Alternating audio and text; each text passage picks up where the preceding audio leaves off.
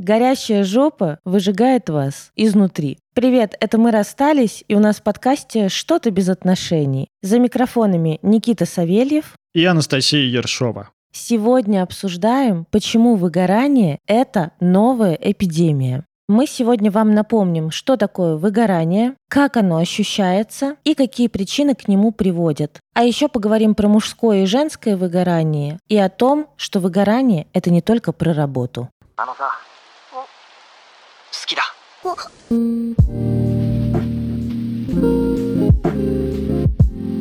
Давай сначала начнем с определения выгорания, чтобы напомнить, что такое выгорание. Выгорание – это нескончаемый стресс.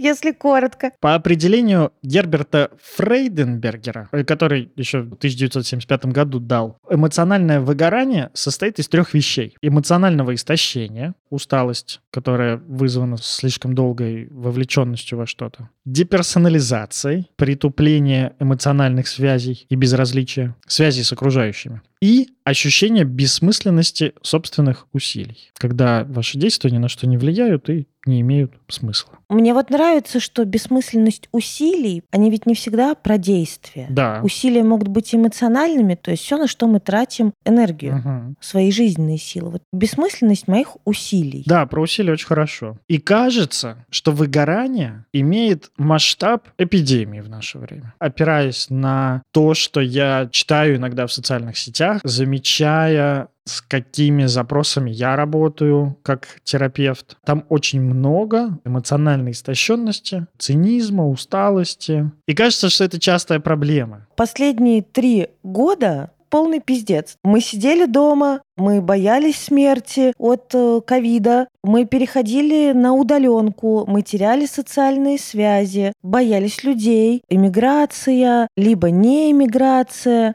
ссоры, конфликты, разрывы отношений. Мы, правда, все три года как-то выживаем. И когда-то этому должен наступить конец. Нашим силам на это выживание. Выгорание вполне себе может быть концом сил на выживание. Одна из причин выгорания — интенсивность э, эмоционального вовлечения в других людей. Но не сказать, что последние три года прям сильно благополучные. За это время люди по-своему сходят с ума.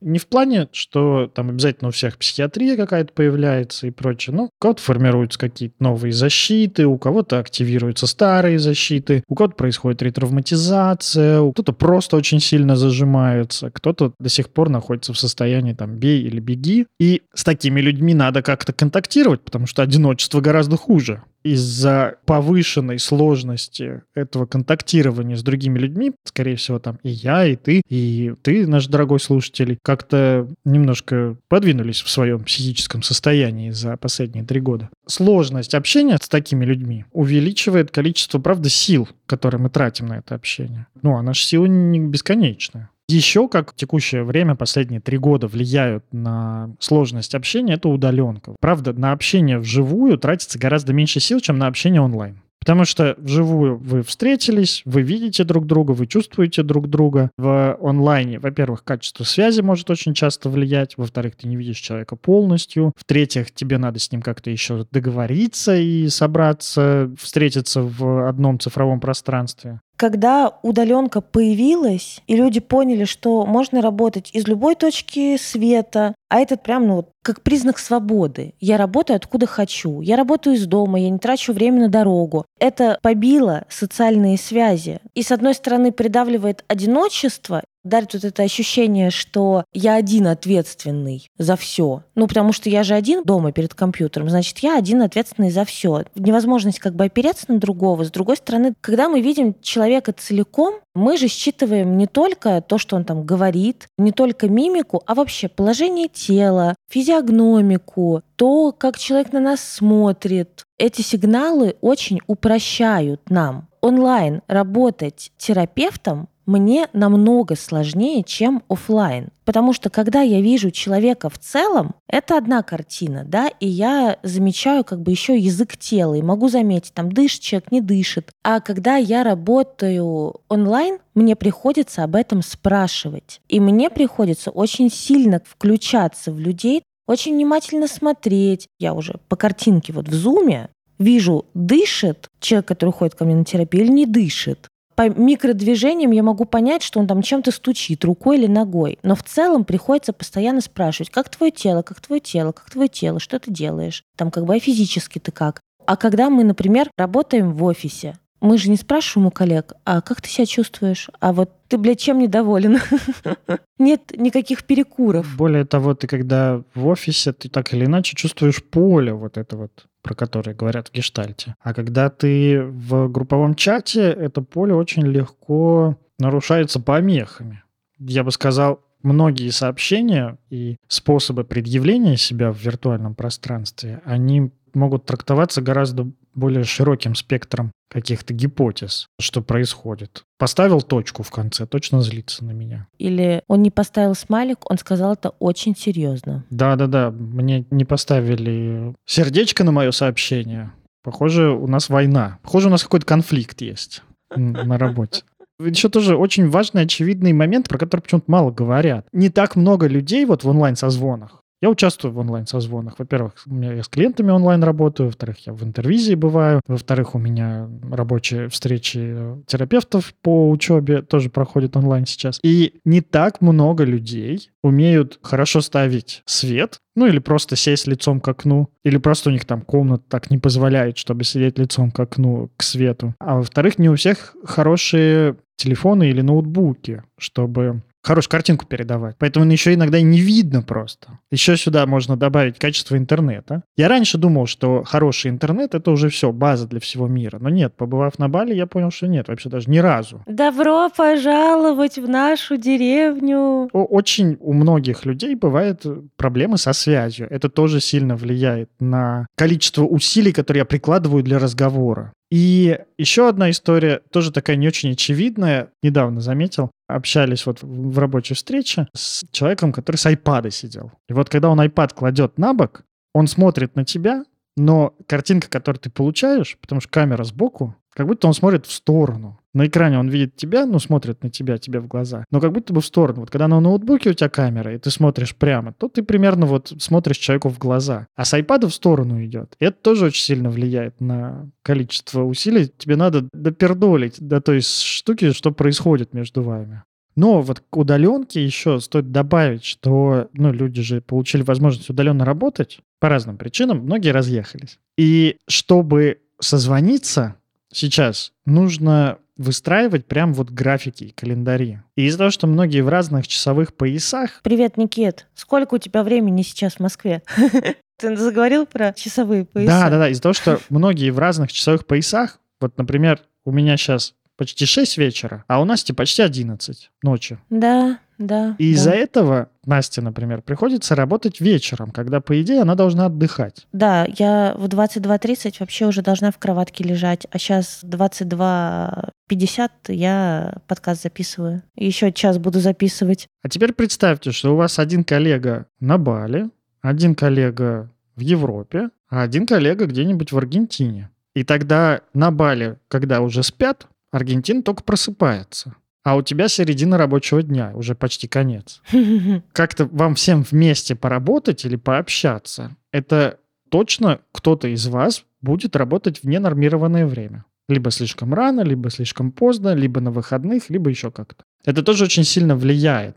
Конечно, но как бы разбросанность по часовым поясам это полбеды. Самая большая беда — это то, что когда мы оказываемся на удаленке, нам нужно самим организовывать свое рабочее время. Ты помнишь, как мы переехали в Москву, и как мы работали, когда только начали работать на себя, мы работали круглые сутки. Был еще порох в пороховницах. Блять, я иногда вспоминаю то время и думаю, что если мне еще когда-нибудь придется столько работать, я этого уже просто не вывезу. Что вот можно такое вывести один раз в жизни, когда ты работаешь просто постоянно, когда ты постоянно на связи, когда работа, правда, разрастается таким борщевиком по всей твоей жизни. И ненормированность еще ведь в том, что работодатель нам график не поставил. Ну или поставил, но мы сами как-то там чего-то куда-то. То есть вообще-то, когда нас там выпнули из офиса в 7,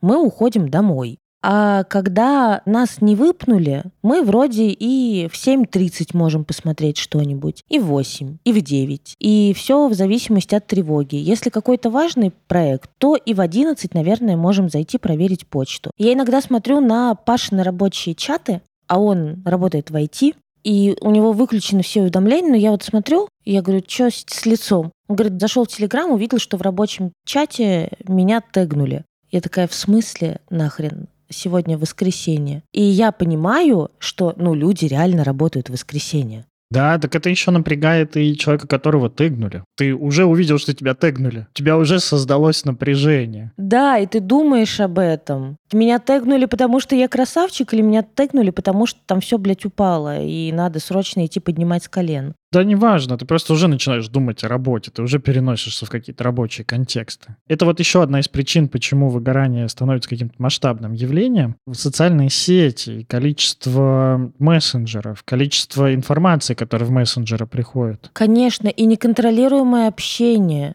Да-да-да, там, где ты общаешься с родными и близкими, там же ты и общаешься с неродными и неблизкими но с которыми надо общаться, потому что ты деньги зарабатываешь. Ты не можешь просто зайти, отправить э, сердечко своей любимой, не увидев, что тебе написал, ну вот я сейчас про себя говорю, типа не увидев, что тебе написал рекламодатель, а ты все равно такой, типа, блин, ну плевое же дело ответить. Но деньги же не лишние, надо ответить. Но ты такой, типа, блин, но я уже думаю не про любимую, а про рекламодателя, а я так не хочу так думать. И вот эта невозможность как-то разделить, потому что я не верю, что много людей среди наших слушателей, да и среди моих знакомых и друзей, имеют, например, два телефона или два телеграм-аккаунта в одном из которых только личная жизнь, а в другом работа. Потому что работа с личной жизнью все. Она все уже, она спарилась, склеилась навсегда.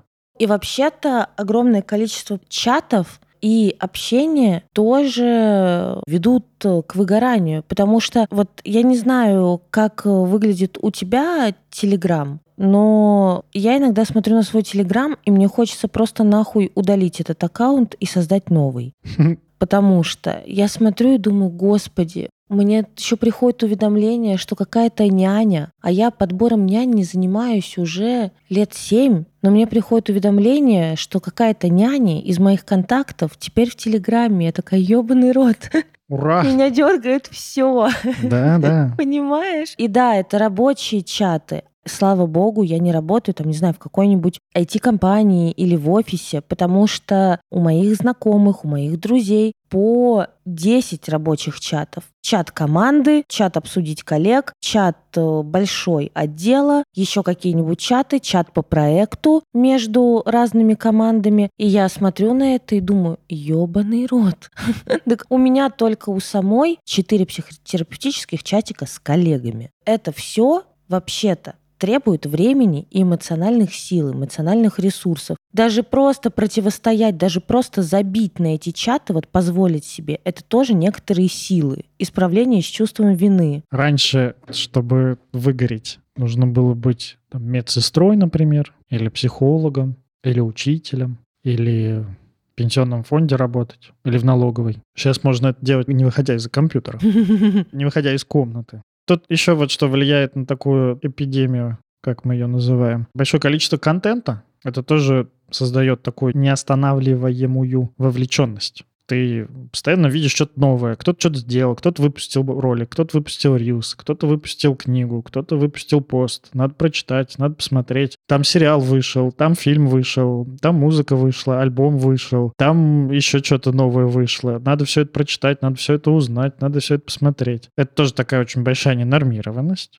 Давление информации, давление фома, давление успеха. Да, давление успеха очень сильное, потому что часто, кажется, это вот тоже, мне кажется, одна из и причин, и при этом признаков выгорания, когда ты себя ощущаешь каким-то не таким, каким-то не успевшим, когда ты смотришь на других и чувствуешь, что ну, тебе еще очень много надо сделать из того, что сейчас надо делать в обществе. Причина — это, наверное, то, что ты начинаешь себя задрачивать и как бы ускоряться в том месте, где хорошо бы замедлиться, а признак — это того, что ты чувствуешь себя, вот правда, ничтожным. Мне кажется, вот что усугубляет проблему с выгоранием в наше время, большая такая изменчивость мира, что мир, правда, достаточно быстро меняется. Нейросети появились буквально там за пару лет. Как-то вот в большом таком количестве в жизнях людей. Распространится еще больше в ближайшее время. Появляются новые сферы, Появляются какие-то новые профессии. Вчера было модно быть блогером, сегодня модно айтишником, завтра психотерапевтом. Посиди и переучивайся каждые полгода на что-то новое. Как хорошо было раньше. Либо юрист, либо экономист. Потом либо фотограф, либо диджей. А теперь дохуя вариантов.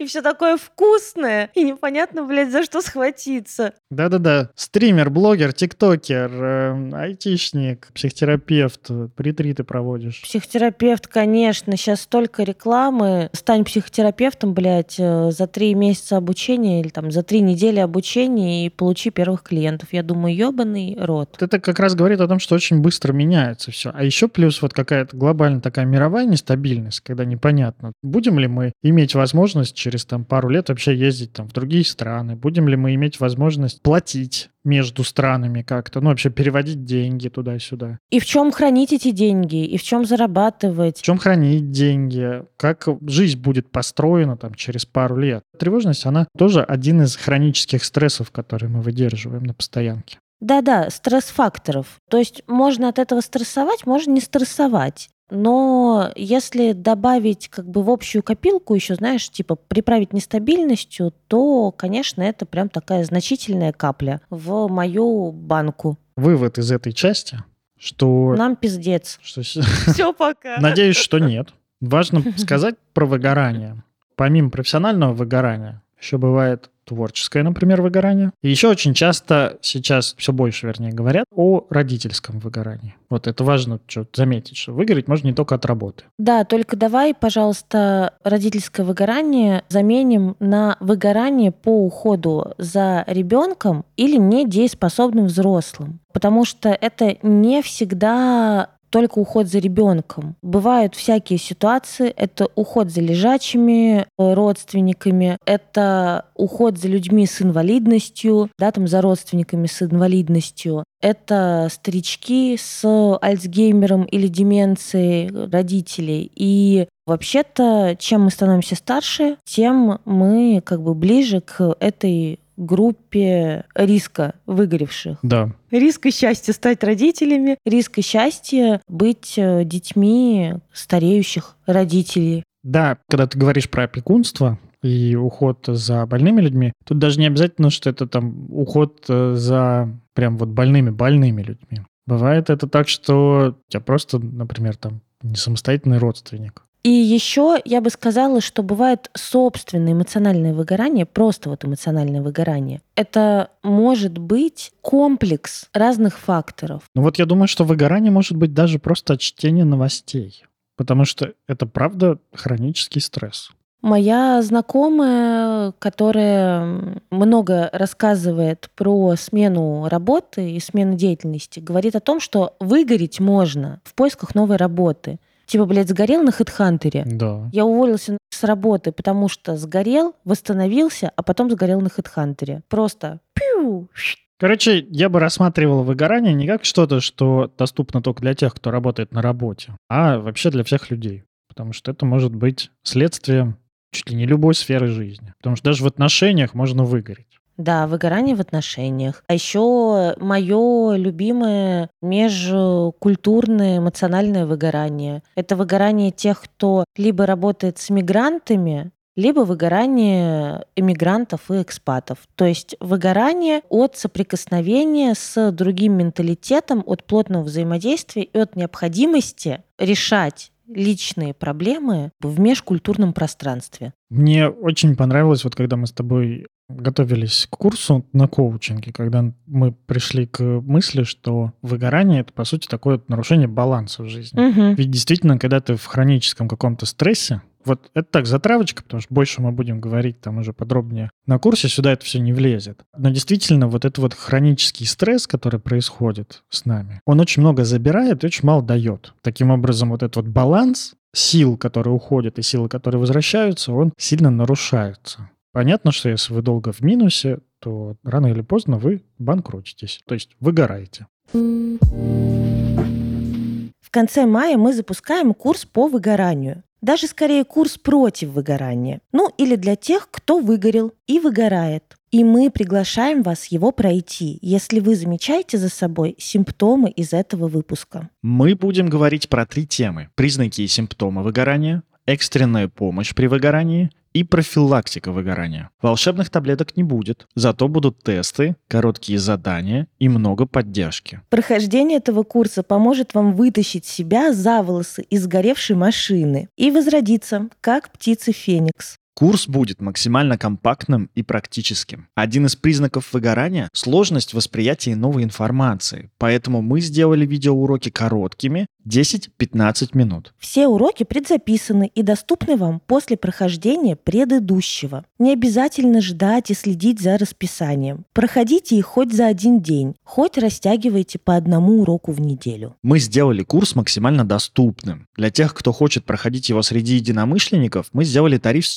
чатом и ежемесячными вебинарами с ответами на вопросы. Можете приходить на них хоть каждый месяц, даже если курс уже давно прошли. Мало ли, опять почувствуете, что выгораете. Или захотите поддержаться. С волнением и предвкушением ждем вас на нашем новом курсе. Оформляйте свое участие на сайте, а ссылку ищите в описании к этому выпуску. У нас уже был выпуск от 5 июля 2022 года. Это номер 95 выпуск про эмоциональное выгорание. И в чем-то наверняка мы сегодня повторимся. Но это неплохо, потому что повторение очень важно в этом деле. Проблема действительно очень актуальная. Судя по нашему психотерапевтическому опыту, судя по опыту наших коллег и судя по темам, которые поднимаются в социальных сетях. В этом выпуске много будем опираться на исследования от Хабра и моего круга. Исследование 2019 2015 года, более свежие мы не нашли, это исследование про выгорание в IT. Но помимо IT, помните, что существует еще много других выгораний. Ссылку на это исследование мы приложим в описании выпуска, если захотите почитать самостоятельно. Ну и, кстати, о птичках. Как понять, что вы выгорели? Какие признаки у этих птичек? Из разных областей жизни есть пять признаков выгорания. Это физиологические, эмоциональные, интеллектуальные, поведенческие и социальные. Да. И они могут проявляться все вместе, а могут как-то комбинироваться, а могут быть вообще предвестниками только из одной сферы. Короче, вы можете заметить, что вы выгорели по тому, как вы общаетесь с другими людьми, по тому, как вы решаете теперь задачи, ну, это вот интеллектуальные сферы, по тому, как вы себя чувствуете, это физическая сфера, по тому, как вы себя чувствуете эмоционально. Это вот это вот ощущение бессмысленности, цинизм и так далее. И поведенческий. Это то, как вы ведете себя в жизни. К физиологическим признакам выгорания идет ощущение хронической усталости, когда проснулся и уже устал, когда отдохнул и и ну, опять устал. Отдохнуть не получилось, да, пока отдыхал, опять устал. Это могут быть всякие расстройства ЖКТ, это может быть тошнота, рвота, диарея, это могут быть частые ОРВИ и вообще как бы болезни. Угу. Это может быть обострение хронических болезней. Это могут быть нарушение сна. Чаще всего говорят именно про ощущение усталости, те, кто замечают свое выгорание. Потом говорят про сон, вот про нарушение сна, про бессонницу, про головные боли. А дальше вот идет интересно, что отмечают э, уменьшение... Снижение либидо. Уменьшение либидо, да. Это тоже важно, что когда ты выгорел, тебе не до горячих прелюдий, не до горячих интерлюдий. И я не знаю, как называется, следующая часть, это после, после людей, короче. После людей это что, мастурбация? Нет, после людей типа уже процесс. Короче, представляйте себе, как хотите. Мне по этому поводу, вот у меня есть такое выражение, которое я часто повторяю тем, кто ходит ко мне на терапию, когда они такие устанут на работе или где-нибудь вообще устанут, и говорят, что-то у нас пропал секс. И вот мы разговариваем, разговариваем, потом оказывается, что это дофига просто стресса в жизни, я говорю, похоже, когда заебался, уже не до секса. В подкасте могу себе сказать, что когда заебался, уже не доебли. Тут как бы от чего-то нужно отказаться. Либо от того, чтобы заебываться, либо от секса. По-моему, где-то мы разговаривали, или я слушал лекцию какую-то, о том, что не обязательно бывает снижение либидо, бывает, наоборот, повышение либидо. при стрессе. Такое тоже может быть. Не то чтобы по одному этому признаку можно диагностировать себе выгорание. Выгорание лучше диагностировать либо с психиатром, либо с психотерапевтом, либо хотя бы тест пройти на выгорание, в интернете их много. Но это одни из признаков вот именно с физического плана, признаки того, что вы, возможно, выгорели. Дальше у нас идет эмоциональная часть. Ну и тут самое первое, это вот самое частое, про что говорят, это безразличие. Потеря мотивации, непонятно зачем, эмоциональная усталость, когда вот нет сил. Можно было бы что-нибудь порешать, но как бы непонятно зачем, то есть никакой мотивации и такая эмоциональная опустошенность. Очень хорошо характеризует вот это вот безразличие, состояние, в котором у тебя появляется проблема какая-то новая, и ты уже не расстраиваешься, а просто такой типа, блядь, очень знакомо, когда все начинает сыпаться, сыпаться, сыпаться на голову. И тебе уже похер. Да, ты смотришь на это все и думаешь, да похую. Сгорел сарай, гори и хата. Ну, вот этот вот стишок, который там заканчивается, то, что я бессмертный пони. Там на работе работаю, я бессмертный пони. Это вот, мне кажется, как раз в состоянии выгорания написано. Там от работы дохнут кони, ну а я бессмертный пони. Да, да, да, такое ощущение.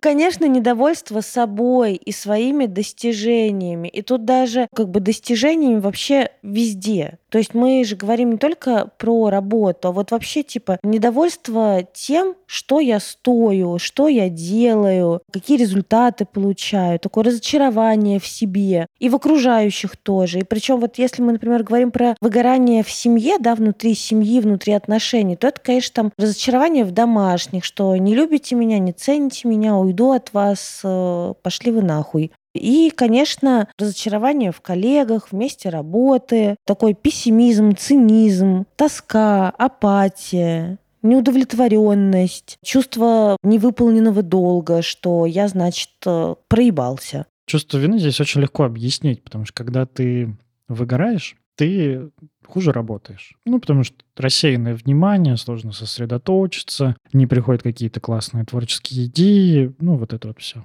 И из-за того, что ты хуже работаешь, ты чувствуешь вину, что не сделал то, что должен был сделать, или сделал это не в том объеме, или не в то время. И очень часто вот из этого чувства вины люди начинают перерабатывать. Брать еще. Даже не то, что брать еще, а типа я знаю, что я плохо работаю, поэтому я поработаю подольше, чтобы компенсировать. Например, там моя эффективность снизилась на 50%, я хотя бы там на 2 часа подольше поработаю. Это как раз часто происходит из чувства вины. Конечно же, может быть повышенная тревожность, а еще может быть повышенная раздражительность, или агрессивность, или плаксивость. Ну вот если так из гештальтистских идти идей, то раздражительность — это что-то присущее хроническому напряжению, ну, длительному напряжению.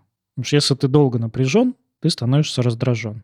Не на все очень сильно реагируешь. Тебя может вывести из себя или расстроить, или обидеть даже какая-то мелочь, которая в обычной жизни тебя бы не затронула. И вспоминаем сразу таких озлобленных, раздраженных врачей в поликлинике, женщин в окошечке, в какой угодно государственной инстанции. Раз на раз не приходится, но это частая, да, история.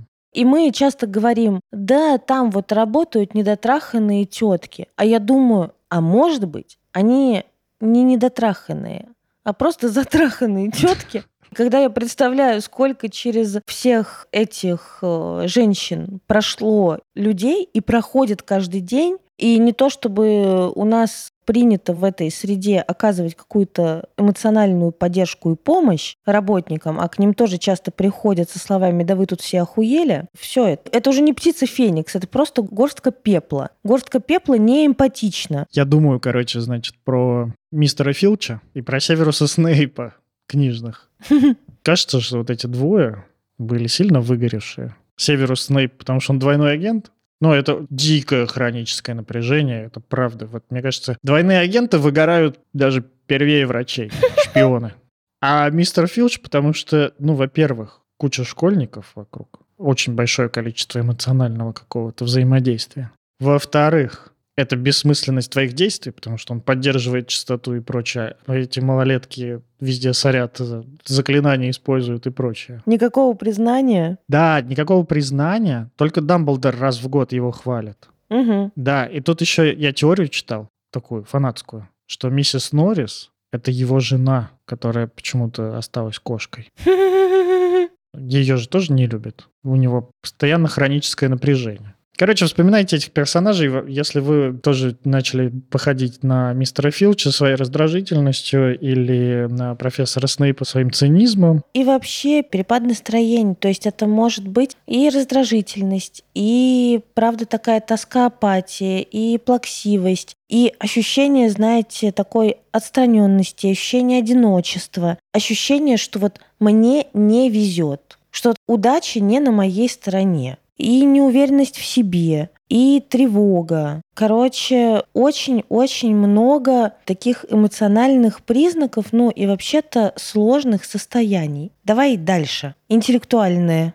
А интеллектуальное это ощущается как уменьшение концентрации, проблемы с концентрацией, сложно сконцентрироваться, сложно сосредоточиться на чем-то, начинаешь забывать какие-то задачи, сложнее принимать решения, все больше и больше нерешительности. Угу. Уменьшается интерес к чему-то новому. Короче, психотерапевты, например, когда выгорают, они перестают учиться. Потому что, да, я уже не могу это все узнавать, эти все идеи, истории, случаи, пошло оно в задницу. Короче, учиться не хочется. Ты думаешь, мне и так всего до хрена. Вот это вот ощущение, мне кажется, выгорание очень сильно связано с ощущением пресыщения такого. Перебора. Да-да-да, с ощущением отвращения, что я уже не могу это вывозить. Сложнее решать какие-то проблемы. Происходит такая как бы шаблонность мышления, шаблонность действий нежелание подходить э, творчески к решению задач, к решению проблем и вообще отказ от этого творчества. Ну, еще вот в исследованиях отмечают, что постоянно зацикливаешься на какой-то одной и той же мысли. Часто бывает, у 40% опрошенных такое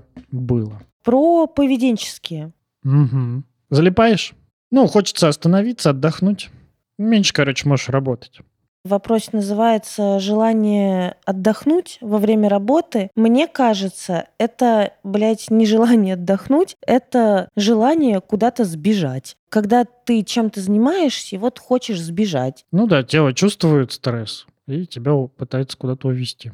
Ну да, и поэтому социальные сети, конечно, очень хорошо. Социальные сети, перекуры. И опять-таки это не только касается работы, Можем э, вспоминать про материнское выгорание, когда, правда, все что угодно ребенку мультики, а мне тоже мультики, только мои на айфоне. Что-нибудь, что угодно. Я вот об этом говорю и не осуждаю, но сильно сочувствую и переживаю за тех, кто пытается справиться сам и не справляется. Сюда же идет такая работа на отъебись или наоборот какое-то очень долгое решение каких-то задач. Еще часто бывает выгоревшие люди вместо каких-то важных задач, которые, правда, там продвинут проект, зацикливаются, правда, на какой-то фигне. Ну, на каких-то мелких вещах. Выбирают логотип, там, не знаю, правят кнопку, двигают на 2 пикселя на сайте там и так далее. Поведенчески проявляется еще как отказ от спорта. Вот это вот важный признак того, что вы, возможно, выгораете, это когда вы занимаетесь как-то регулярно каким-то спортом, не обязательно спортом, а физической активностью какой-то. Там ходите играть в футбол, на турнички, в зал, бассейн и так далее. И вот вы перестали, потому что нет времени, потому что проект надо закончить, потому что не до этого сейчас. Вот это вот важный такой звоночек.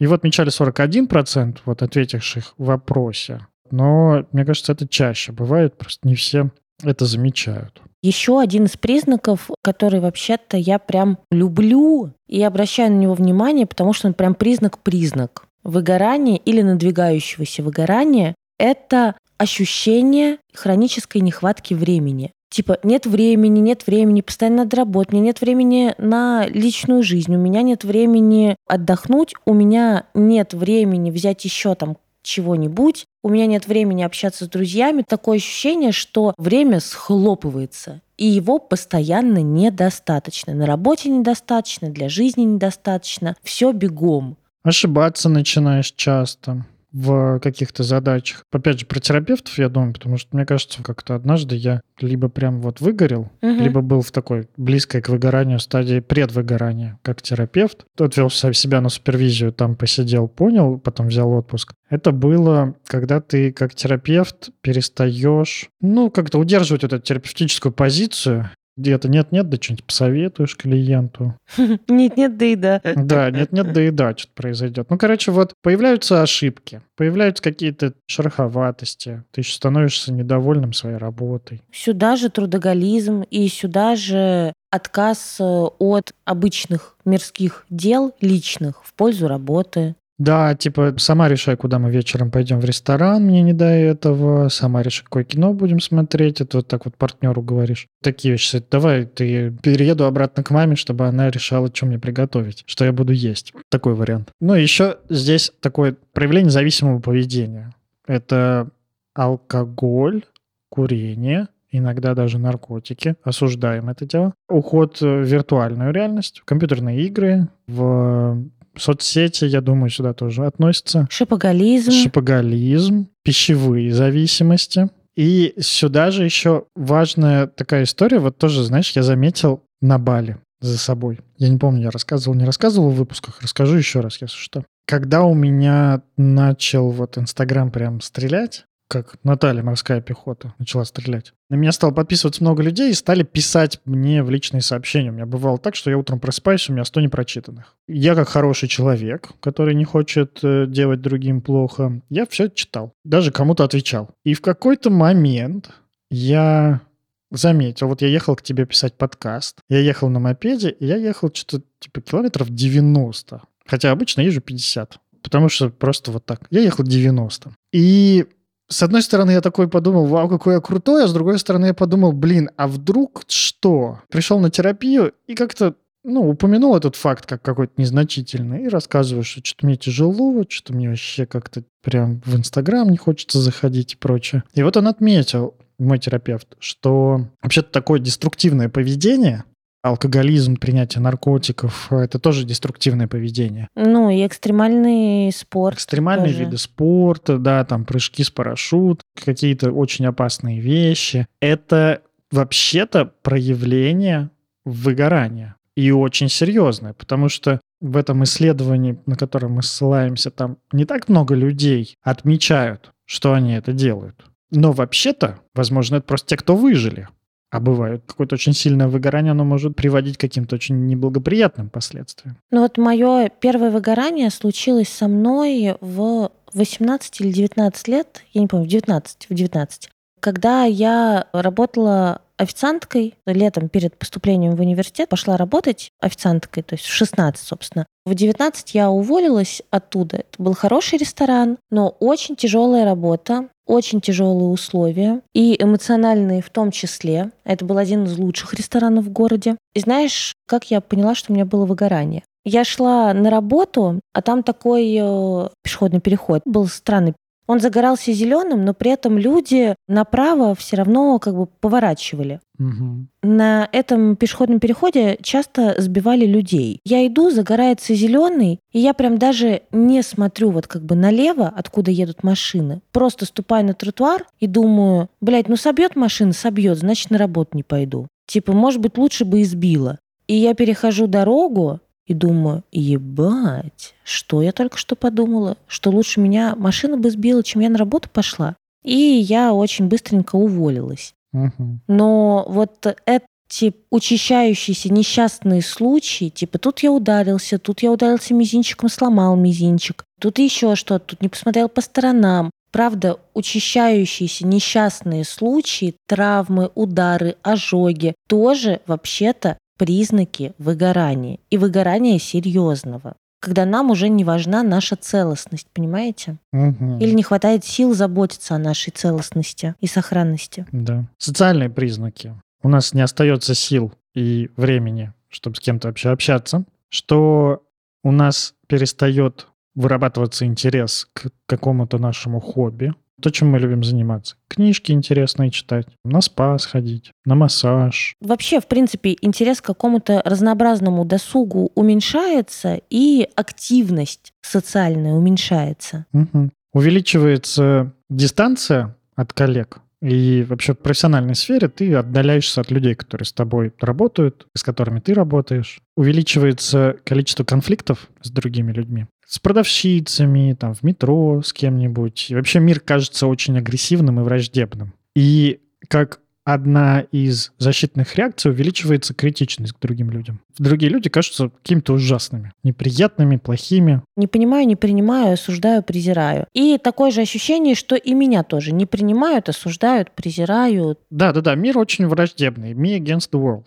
Вот эта вот история. Теряются, ну, социальные связи с друзьями, близкими, соответственно, теряется еще и поддержка с их стороны. Угу. Это все приправлено большим ощущением одиночества, что вы вот одни в этом мире. А еще и мир враждебный. Такая себе, короче, история. Вот это пять сфер и признаки, которые люди отмечали чаще всего в своем состоянии выгорания. Давай еще расскажем про мужское и женское выгорание, потому что это интересно. Есть, короче, идея, что женщины выгорают чаще мужчин. Угу. Что ты думаешь про это?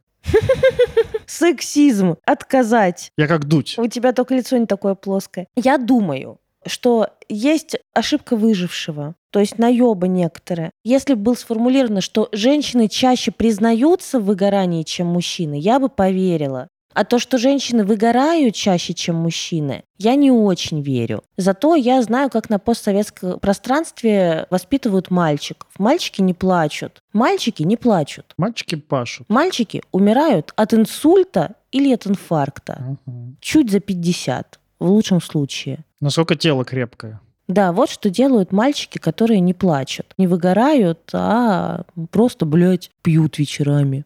Это шутка, это сейчас не какие-то важные психосоматические данные. Еще иногда у них эмоции вылезают через жопу в виде геморроя. Блять. Но, возможно, это все сидячая работа. Это еще сидячая работа, конечно. Но вообще-то, правда, говорить о своих чувствах и эмоциях — это функция выделения. А функцию выделения организма у нас еще играет жопа, которая горит и изнутри нас выжигает. Важно, не воспринимайте, пожалуйста, мои слова, как то, что если у вас геморрой, то, скорее всего, у вас выгорание. Нет. Если у вас геморрой, идите, пожалуйста, к врачу. Это, правда, большая проблема. Мужчины с ней сталкиваются. Это не что-то стыдное. Идите, пожалуйста, к проктологу, вам помогут. Не доводите до этого, делайте разминку на рабочем месте. Много не сидите. Работайте стоя. Вот ты говоришь про ошибку выжившего, и что мужчины меньше говорят об этом. И я думаю, что это хороший поинт, очень хороший. При этом, с другой стороны, вот я думаю, в пользу вот этой вот идеи, что женщина выгорает чаще, это то, что все равно, опять же, я не знаю, как это посчитать. Мне кажется, любое исследование, к нему может быть очень много критики в этом месте. Но по ощущениям к женщинам в нашем современном обществе требований все-таки больше, чем к мужчинам. Не то, что типа к мужчинам вообще нет требований, к мужчинам тоже до хрена требований, но к женщинам как будто бы чуть больше. Блин, про мужчин мы сделаем прям отдельный выпуск. Мне давно хочется поговорить про то, что права мужчин мы тоже в скором времени будем защищать, если все так и продолжится. Но разговор сейчас не об этом, не про требования к мужчинам, а важную вещь ты сказал про то, что к женщинам требований больше. И мне кажется, это имеет место быть просто потому, что эмансипация как бы наступила, мы как бы вообще получаем высшее образование и работаем, а сексизм тоже еще очень даже крепкий. Мы все-таки живем в патриархальном мире до сих пор. Будем откровенны. У нас и культура такая, что женщина вышла из ребра, да. Мгм. Не то, что это типа самостоятельный человек, а как продолжение мужское. И вот эти вот идеи, они вообще-то очень глубоко в нас укоренены и очень сильно влияют на нашу, как говорят современно, на нашу линзу. А, Современной женщине, правда, нужно и рыбку съесть, и нахуй сесть на пароходе покататься, которую она сама собрала. Я думаю, когда к тебе предъявляются требования, с одной стороны, как к специалисту, а с другой стороны, как еще, типа, блядь, хранительницы очага, матери и вот этой вот вдохновительницы волшебной вагине, то сгореть куда легче. Вы наше украшение еще. Ага, украшение. Мгм. Сейчас как украшу тебя.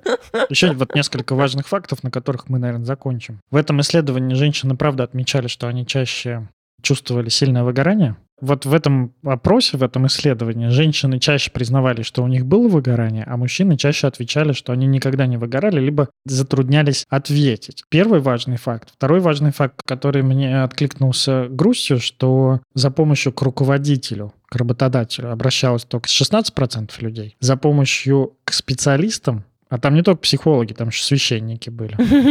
Блять.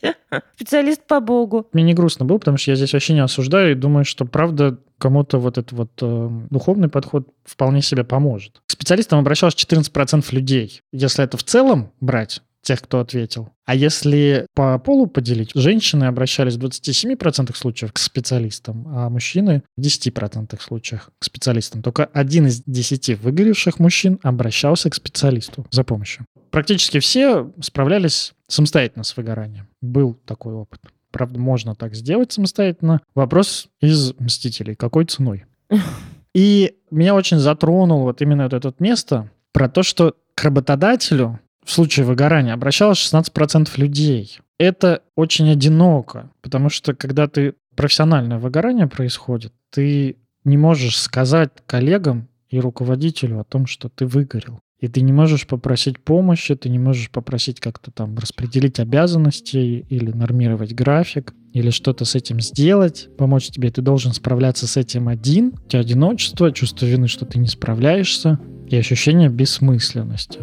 Про курс мы вам уже рассказали в середине выпуска, но вот мне важно добавить о том, что у нас в первой части, которая про экстренную помощь при выгорании, у нас будет четвертый урок, который полностью посвящен, что делать, когда вы выгорели в отношении других людей. Мы там будем говорить, как сказать и признаться в том, что у вас выгорание коллегам и руководителю, близким людям, и самому себе. Ну, самому себе в первую очередь. Да, самому себе в первую очередь. Это очень важный шаг, который многие упускают, потому что думают, что надо просто отдохнуть. Очень часто просто отдохнуть не помогает при выгорании. Особенно при сильном. На такой прекрасной оптимистичной ноте мы и закончим. Пожалуйста, берегите себя и не сгорайте. С вами был подкаст «Мы расстались».